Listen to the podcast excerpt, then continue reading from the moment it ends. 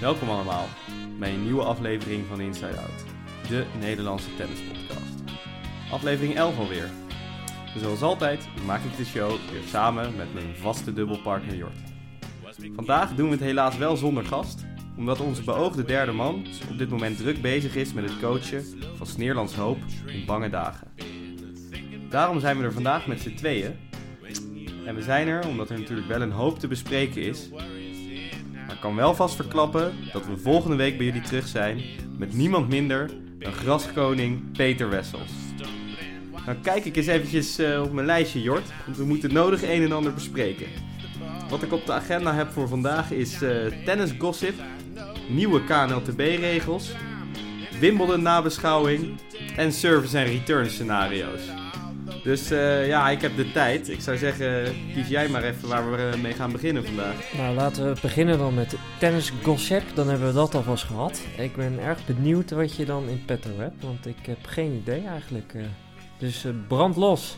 Volgens mij kies jij dat ook gewoon puur omdat jij eigenlijk gewoon vooral dat tennis inhoudelijke veel belangrijker vindt dan al dit social media geouwehoer.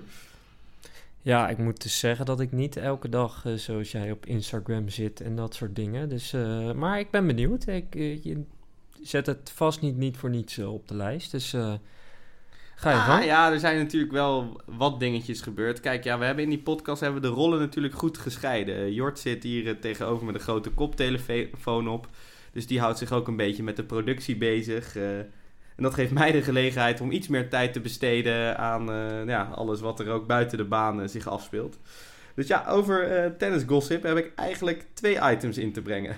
Ten eerste, een van onze favoriete Eugenie Bouchard. Want die heb ik in de box gezien bij Kiergiels. En ja, nou ja, we weten natuurlijk allemaal wel een beetje hoe dat afliep met Svitolina en Monfils. En uh, ja, ze, ze verscheen natuurlijk in de box. Heb je er zien zitten? Zeker. Ik heb de wedstrijd gezien uh, tussen Kyrgios en, en Nadal. En op een gegeven moment was het ook in het commentaar... vroeg Jan Siemerink aan Christy Bogart of zij wist hoe dat nou zat... en waarom zij nou in die box zat. zij wist het geloof ik ook niet. Maar ze zat er in ieder geval voor Kyrgios, begreep ik. Ja, ze zat zeker in de box van Kyrgios. Nou ja, ik denk dat iedereen wel snapt dat Bouchard natuurlijk ruim de tijd had om in zo'n box te gaan zitten. Want die lag er in de eerste ronde uit. Uh, ja, zoals zo vaak dit jaar. Uh, tegen de Sloveense Tamara Zidansek. Bouchard inmiddels 95 van de wereld. Moet straks dus ook gaan vrezen voor directe plekjes in de Grand Slams. En dan kom je niet meer zo makkelijk de box van Kyrgios binnen. Nou ja, wat blijkt? Deze, deze twee jonge lui, die hadden natuurlijk al een paar keer samen getraind van tevoren. Die kennen elkaar goed. Dus die waren al samen gespot uh, op Wimbledon. En toen gaf Kiergios ook nog aan dat hij er uh, met behoorlijk wat berichtjes op Instagram had bestookt. Maar ja, nu is het natuurlijk wel zo dat Kiergios eigenlijk toch wel ging met Anja Tomoljanovic, de huidige ja. nummer 44 van de wereld. Maar is dat klaar? Of, nou ja, uh, ik weet dus niet of dat klaar is, die geruchten gaan. Maar ja, voor Kyrgios zal het nooit echt helemaal klaar zijn. Want die heeft haar voornaam heeft hij gewoon op zijn pols getatoeëerd staan. ja. Dus ik, uh, ja, ik, uh, we houden dit ook natuurlijk ja, als onderdeel van de podcast nauwlettend in de gaten. Dus misschien later meer over deze... Misschien is er een luisteraar die precies weet hoe het zit. Die kan zich natuurlijk altijd melden bij ons. Wat ik in ieder geval, het voordeel wat ik hier wel van zie, is dat Bouchard dan misschien iets van de speelstijl van Kyrgios over kan nemen. Bijvoorbeeld die service. Die onderhandse service.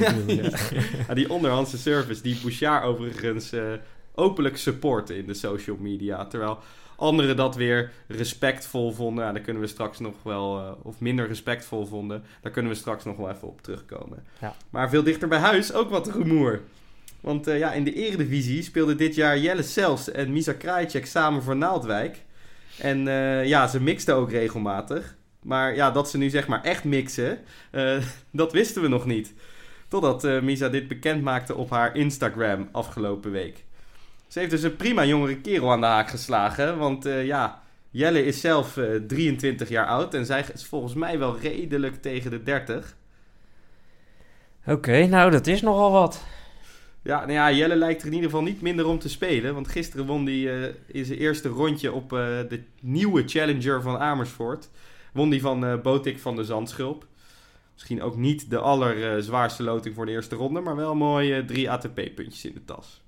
Dat is natuurlijk altijd lekker. En heeft Misa ook nog gespeeld? Of nou, staat hij meer op Instagram, net als Bouchard, te poseren in ik heb het gevoel dat ze weinig uren maakt op dit moment. Dat die potjes in de eredivisie nog wel gingen. Eh, ze heeft wel expliciet aangekondigd nog niet te stoppen met toptennis.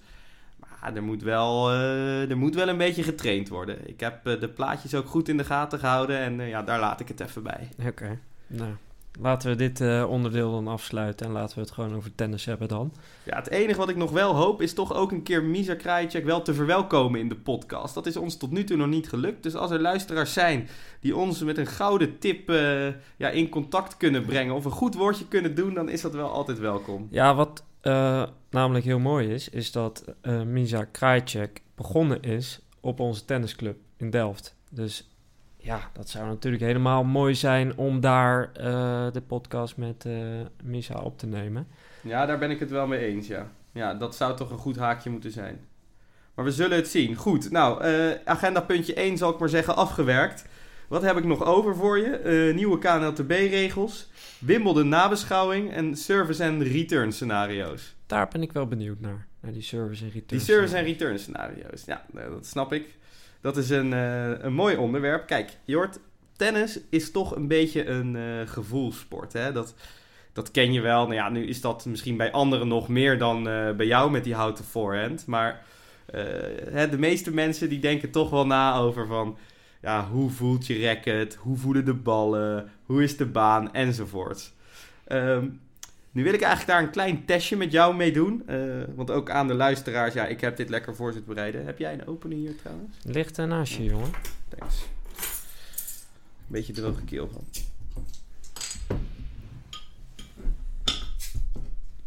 Proost jongen, op aflevering 11. Proost. Um, klein testje dan vraag ik ook de luisteraars uh, mee te doen. Want er is ook een klein onderzoekje gedaan. En uh, dat gaat dus over service en return scenario's. Nu is de vraag eigenlijk heel simpel.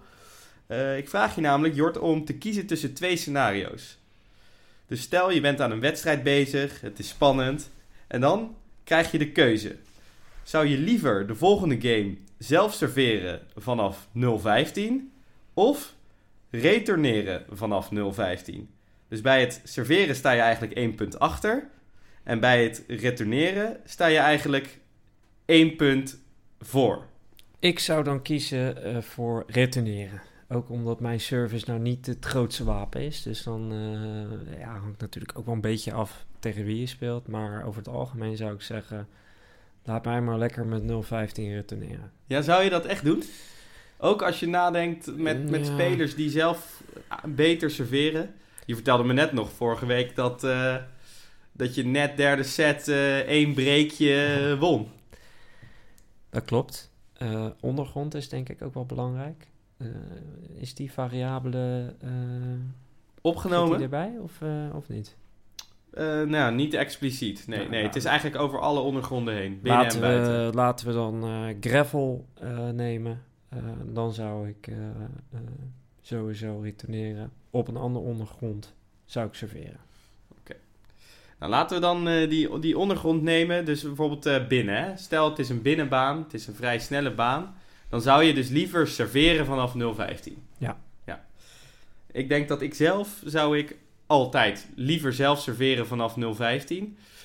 Uh, eh, in plaats van retourneren vanaf 0,15. Mijn returns zijn best goed, maar toch zou ik denk ik liever zelf serveren. Dan wil ik nu eigenlijk hè, uh, de stakes nog een beetje verhogen, Jort. Zou je liever binnen serveren vanaf 0,30 of retourneren vanaf 0,15?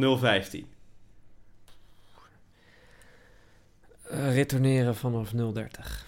Vanaf 0,15?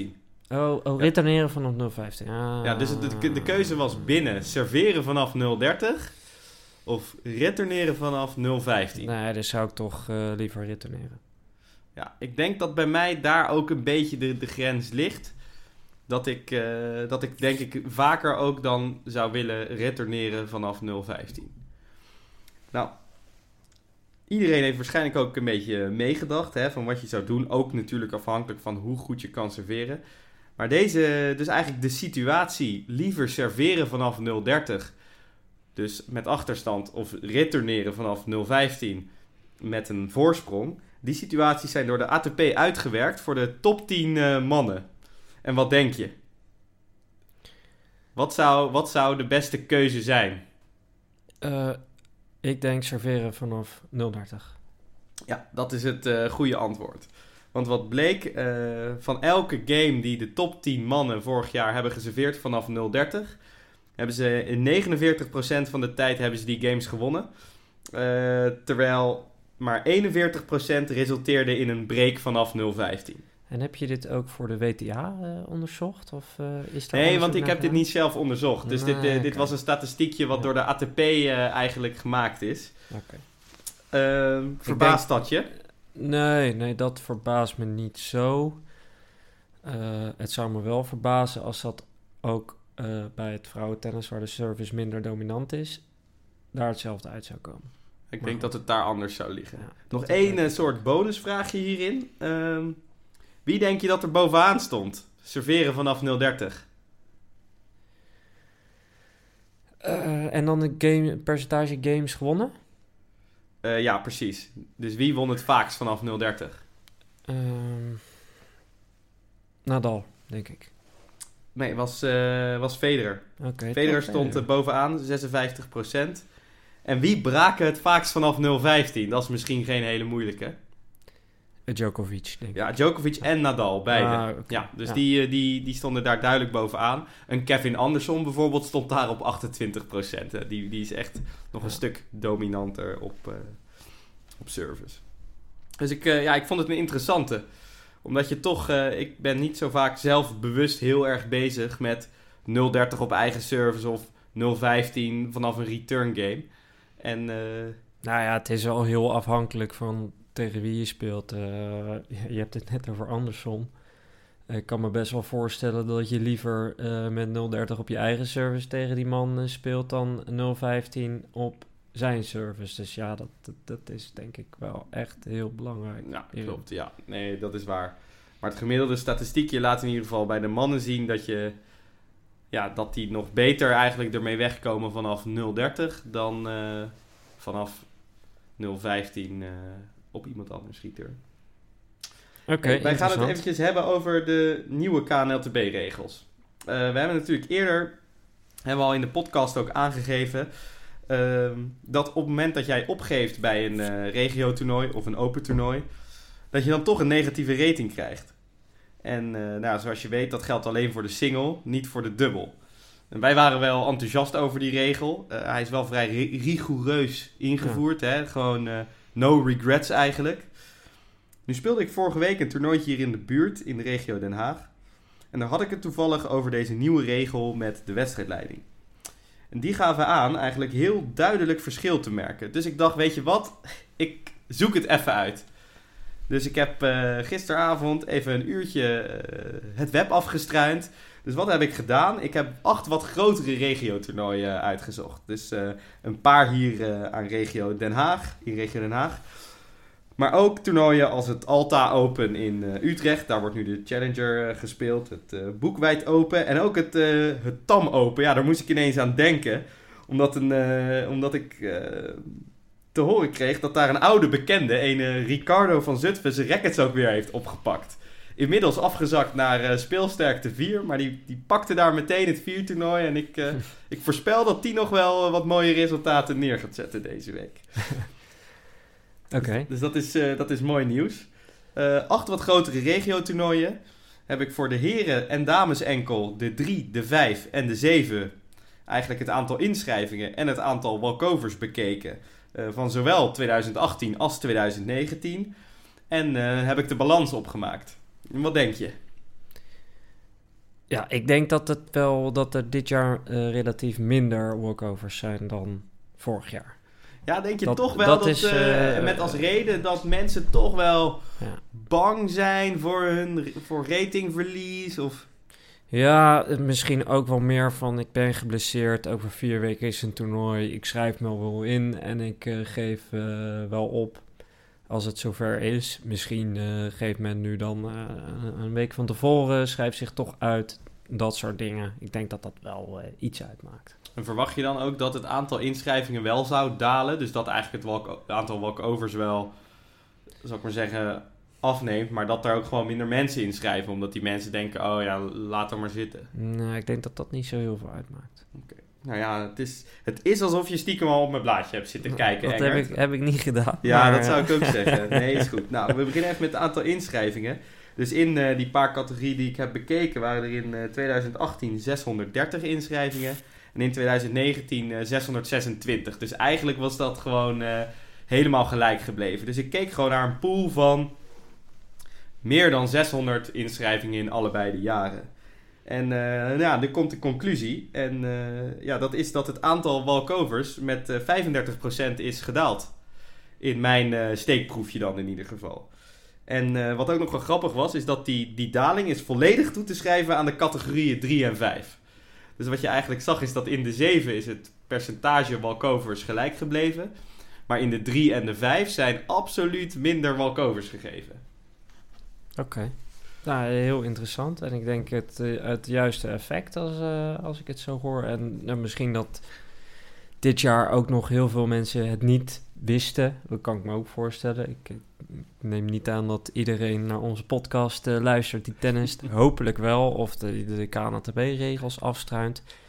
Misschien zal het volgend jaar eh, wel eh, bekend zijn als ze dit jaar toch zien dat hun rating eh, eh, flink is gedaald door deze nieuwe regel.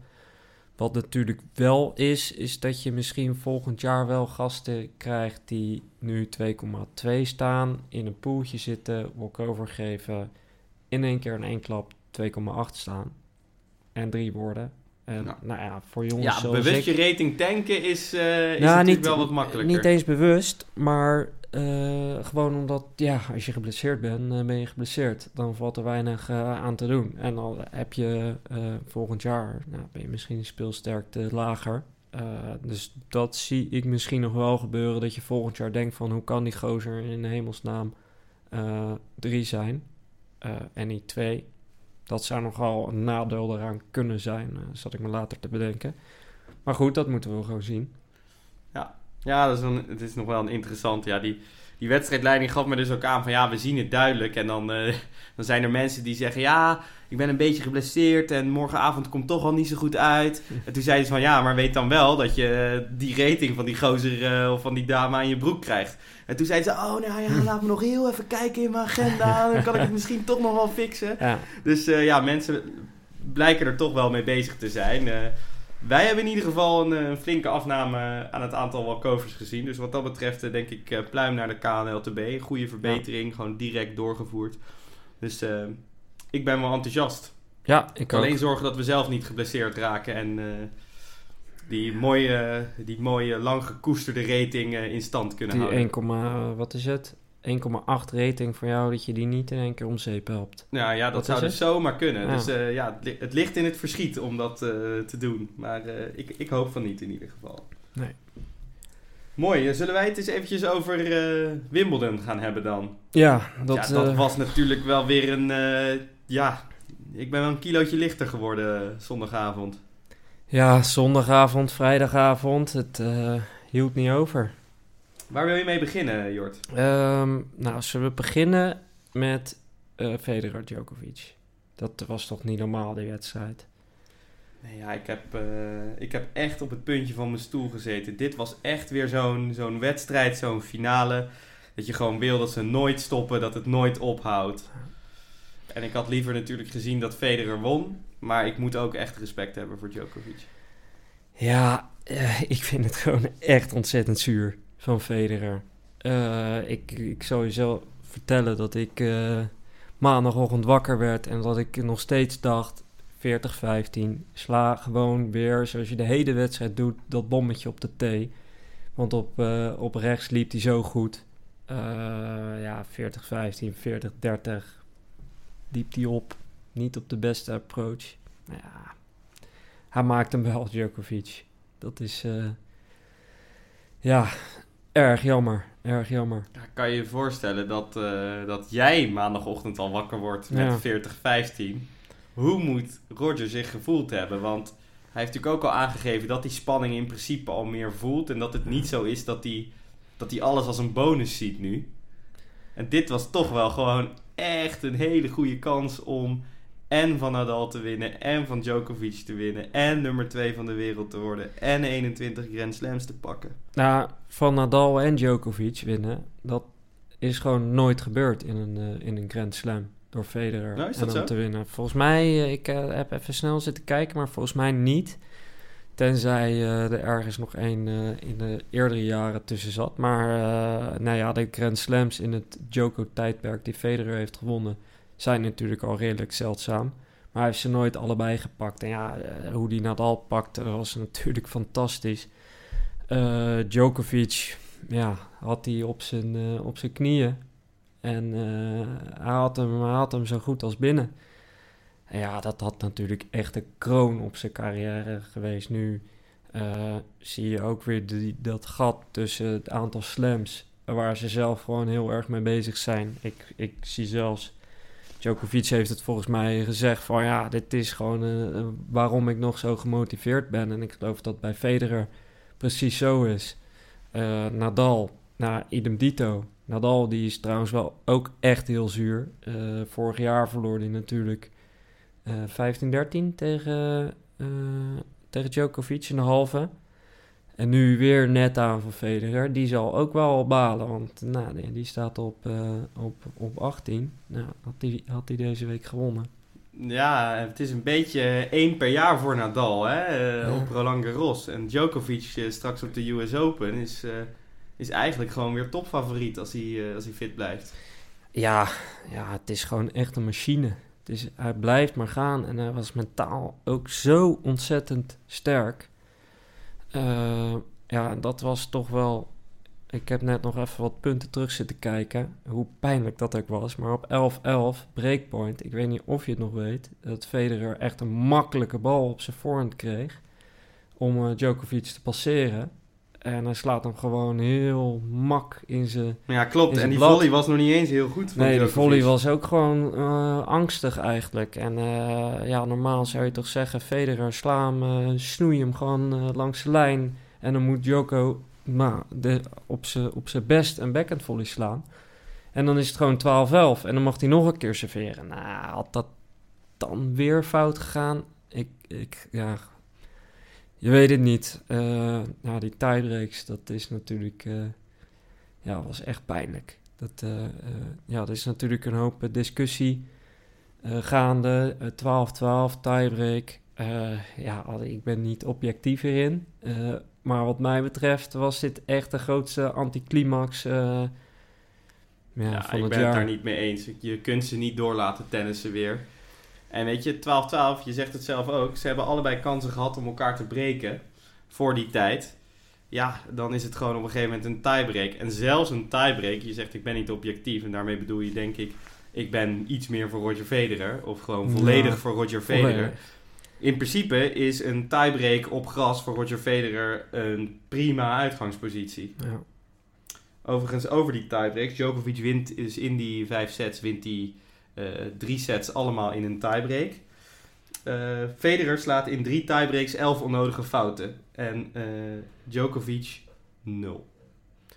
ja, nou dat is precies het verschil. Federer was gewoon beter over de gehele wedstrijd. Veel beter. Ah, veel beter. Is overdreven, De maar... statistieken waren in zijn voordeel, maar als je kijkt naar onnodige fouten ja. in de tiebreak, als het erom gaat, 11 voor Federer, 0 voor Djokovic. Ja. Dat is niet een klein verschil. Nee, maar als je over de gehele wedstrijd naar ongeveer alle statistieken kijkt, dan eh, was, daar gaan we het natuurlijk niet over hebben, maar was Federer beter.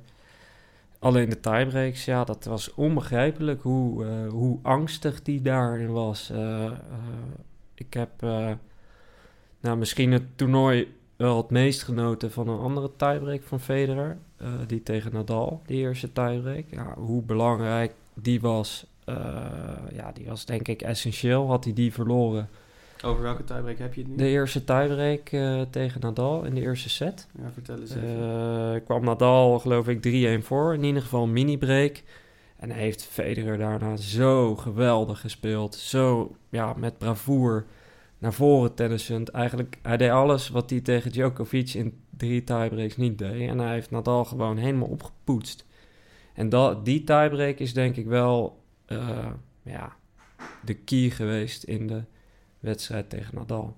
Om het dan toch over die wedstrijd uh, te hebben. Uh, ja, dat was wel een wedstrijd waar Federer gewoon geen angst had. Of blijkbaar misschien ja, een, een plan heeft opgedragen gekregen. Kan ook te maken hebben met uh, de, nou, nou, denk de, als je die Gravel-wedstrijd niet uh, meetelt op Roland Garros.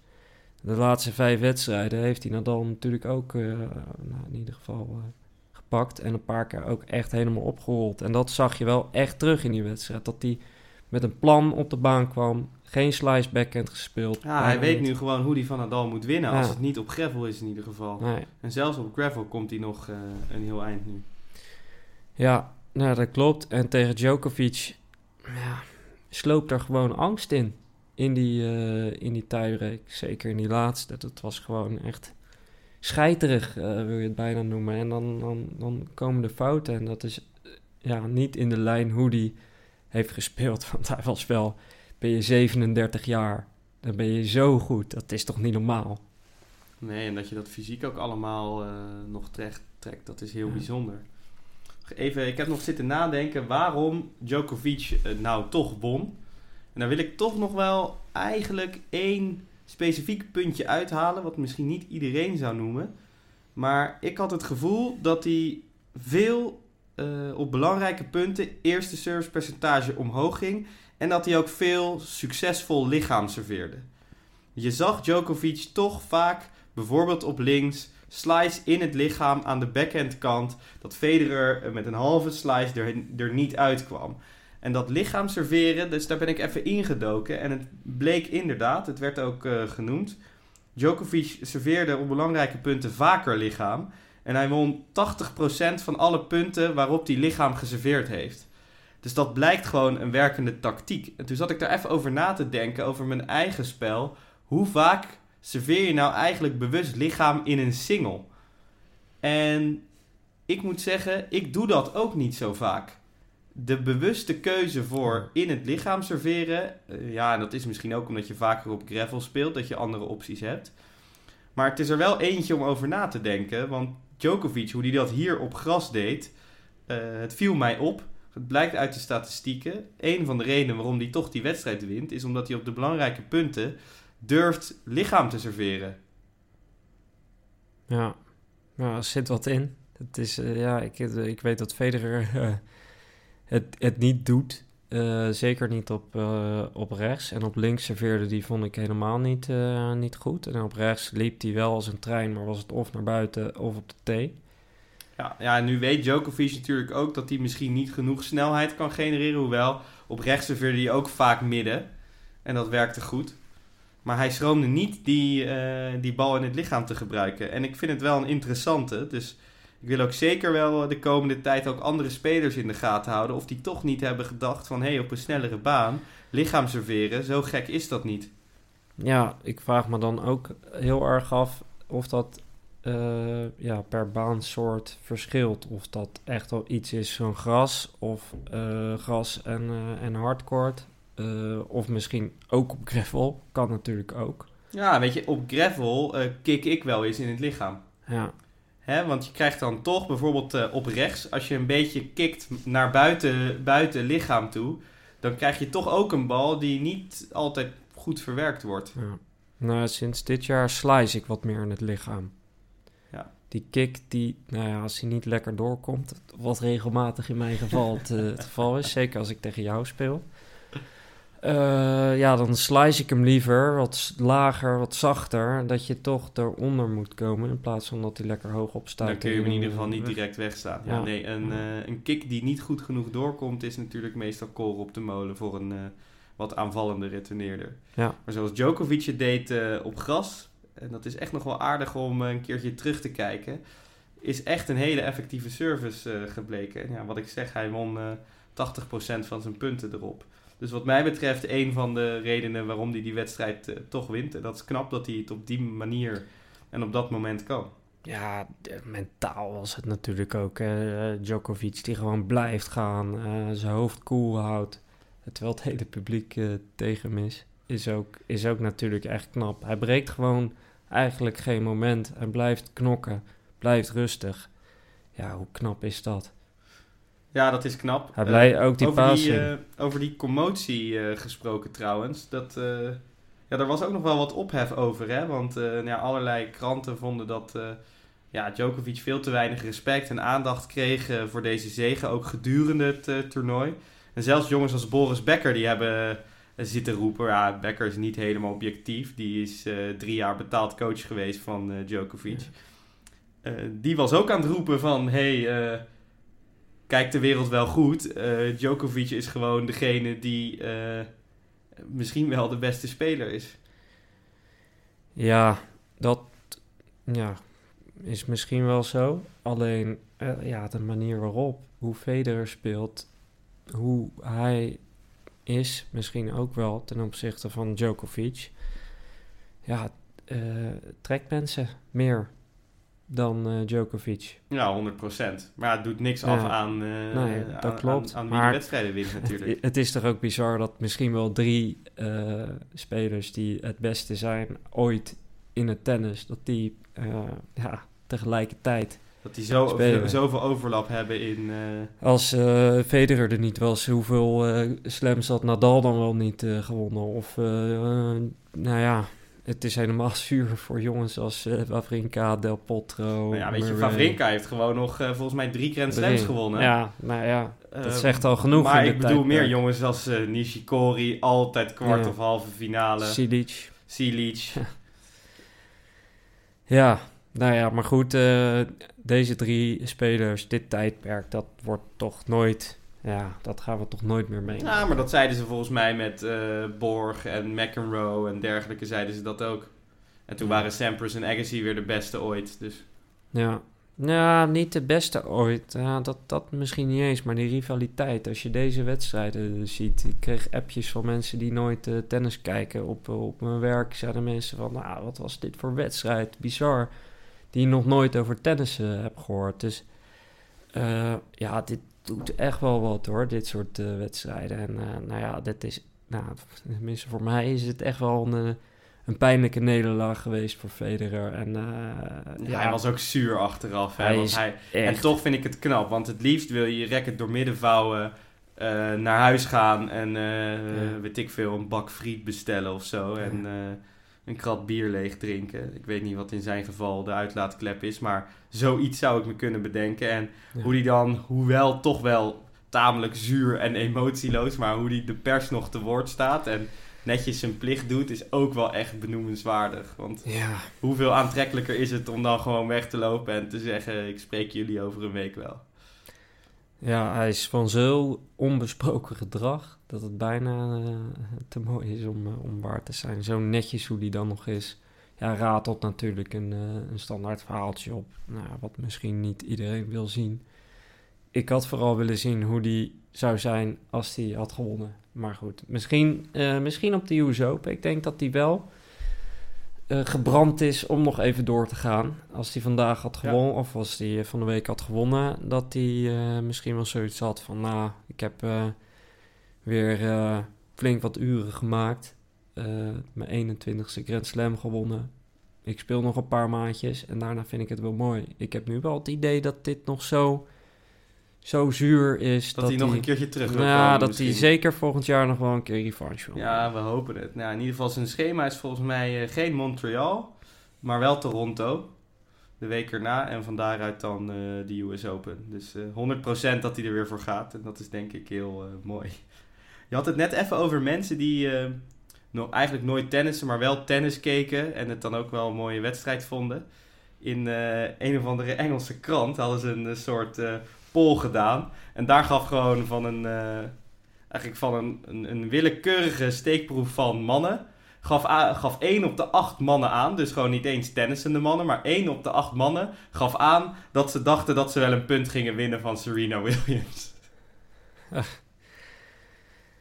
Ja, ja, Oké, hangt af wat voor mannen het zijn. eh. Ja, nou, ik denk dat 1 op de 8 echt te hoog gegrepen is. Hè? Want 1 op de 8 mannen te tennist niet eens in dat Nee. land. Nee. Ehm, ja, en daarmee misschien even de, de, de, de, de switch ook naar het vrouwentennis. Ja, Hè? Want we hebben natuurlijk, eh, ja, helaas, Kiki hebben we relatief vroeg afscheid van moeten nemen. Dat is zonde. Ja. lijkt alweer een eeuwigheid geleden. Ja, lijkt heel lang geleden. Wat nog wat verser in het geheugen zit, is natuurlijk eh, de finale. Simone Halep tegen Serena Williams. Ja, het is eigenlijk voor Halep die er tweede slam heeft gewonnen. Tweede pas, ze toch al een tijdje aan de, aan de top staat. Toch wel een beetje zoiets van, eh, ja, daar wordt helemaal niet over gesproken. Eigenlijk wel sneu. Eh, Serena Williams, ja, dat is echt enorm knap dat zij eh, in 99 won ze haar eerste slam. Nu staat ze weer in de finale, eh 20 jaar verder. Ja, dat Ja. Is, het is natuurlijk ook echt een fenomeen. Is een ontzettend fenomeen. Als je ziet in wat voor staat zij nog steeds de meeste, op één na eigenlijk iedereen volledig oprolt. Wat bedoel je dan? Ik, ja, je ziet geen topatleet. Hè? Laten we eerlijk zijn. Maar je ziet wel iemand die gewoon die bal zoveel harder en zoveel zuiverder raakt. ja. Nou ja. Ja, dat is waanzinnig. Ja, ik, ik ben is- ontzettend onder de indruk van eh, Serena Williams als proftennister. Nog steeds. ja, zeker. Als Eh, die echt 100% zou geven wat die anderen aan de top, of in ieder geval de meeste aan de top, ook doen. Ja, dan zou, dan zou ze nog steeds met kop en schouders erbovenuit steken. Ja, Doet niks af aan de prestatie van Halep, hè, want die heeft echt heel goed gespeeld. Volgens mij bijna foutloos. ja, drie onnodige fouten in de Ja. hele wedstrijd. Ja, drie onnodige fouten. Kijk, nu werd de fout natuurlijk al wel vaak snel gemaakt in die wedstrijd. Maar op het moment dat je een Wimbledon finale speelt en je maakt drie onnodige fouten, dan denk ik dat je kunt zeggen, ik heb goed gespeeld. Ja, zeker weten. Terechte, terechte winnaar. Ook de halve finale dik gewonnen van de Svitolina.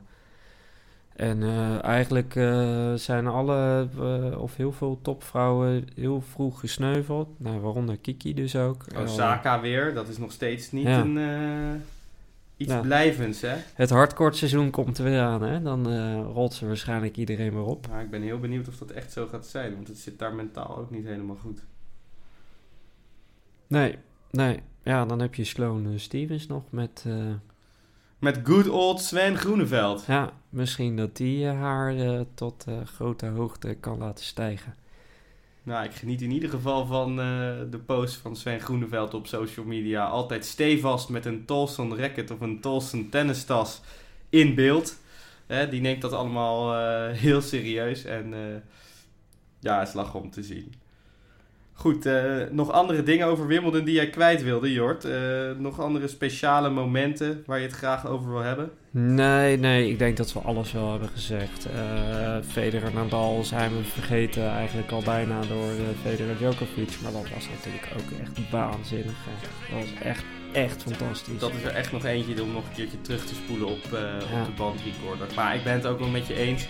Als je natuurlijk gewoon een uur lang een, eh, weer een wedstrijdanalyse wil, eh, wil horen, dan kun je of hè, de, op de televisie nog een keer eh, de, de analyse terugkijken met onze goede vriend John van Lotten. Of je gaat nog een uur lang een analyse podcast of iets luisteren. Dat gaan wij niet doen. Wat wij wel gaan doen is lekker afronden. Volgende week dus een nieuwe Inside Out met Peter Wessels achter de microfoon. Onze Hollandse graskoning. Dus mocht je nou altijd al een vraag gehad hebben voor Peter, of een andere tennis-gerelateerde vraag hebben, stel hem dan zeker, want dan pakken wij hem op voor je. Voor nu tot ziens, veel plezier op de baan weer en eh mazzel.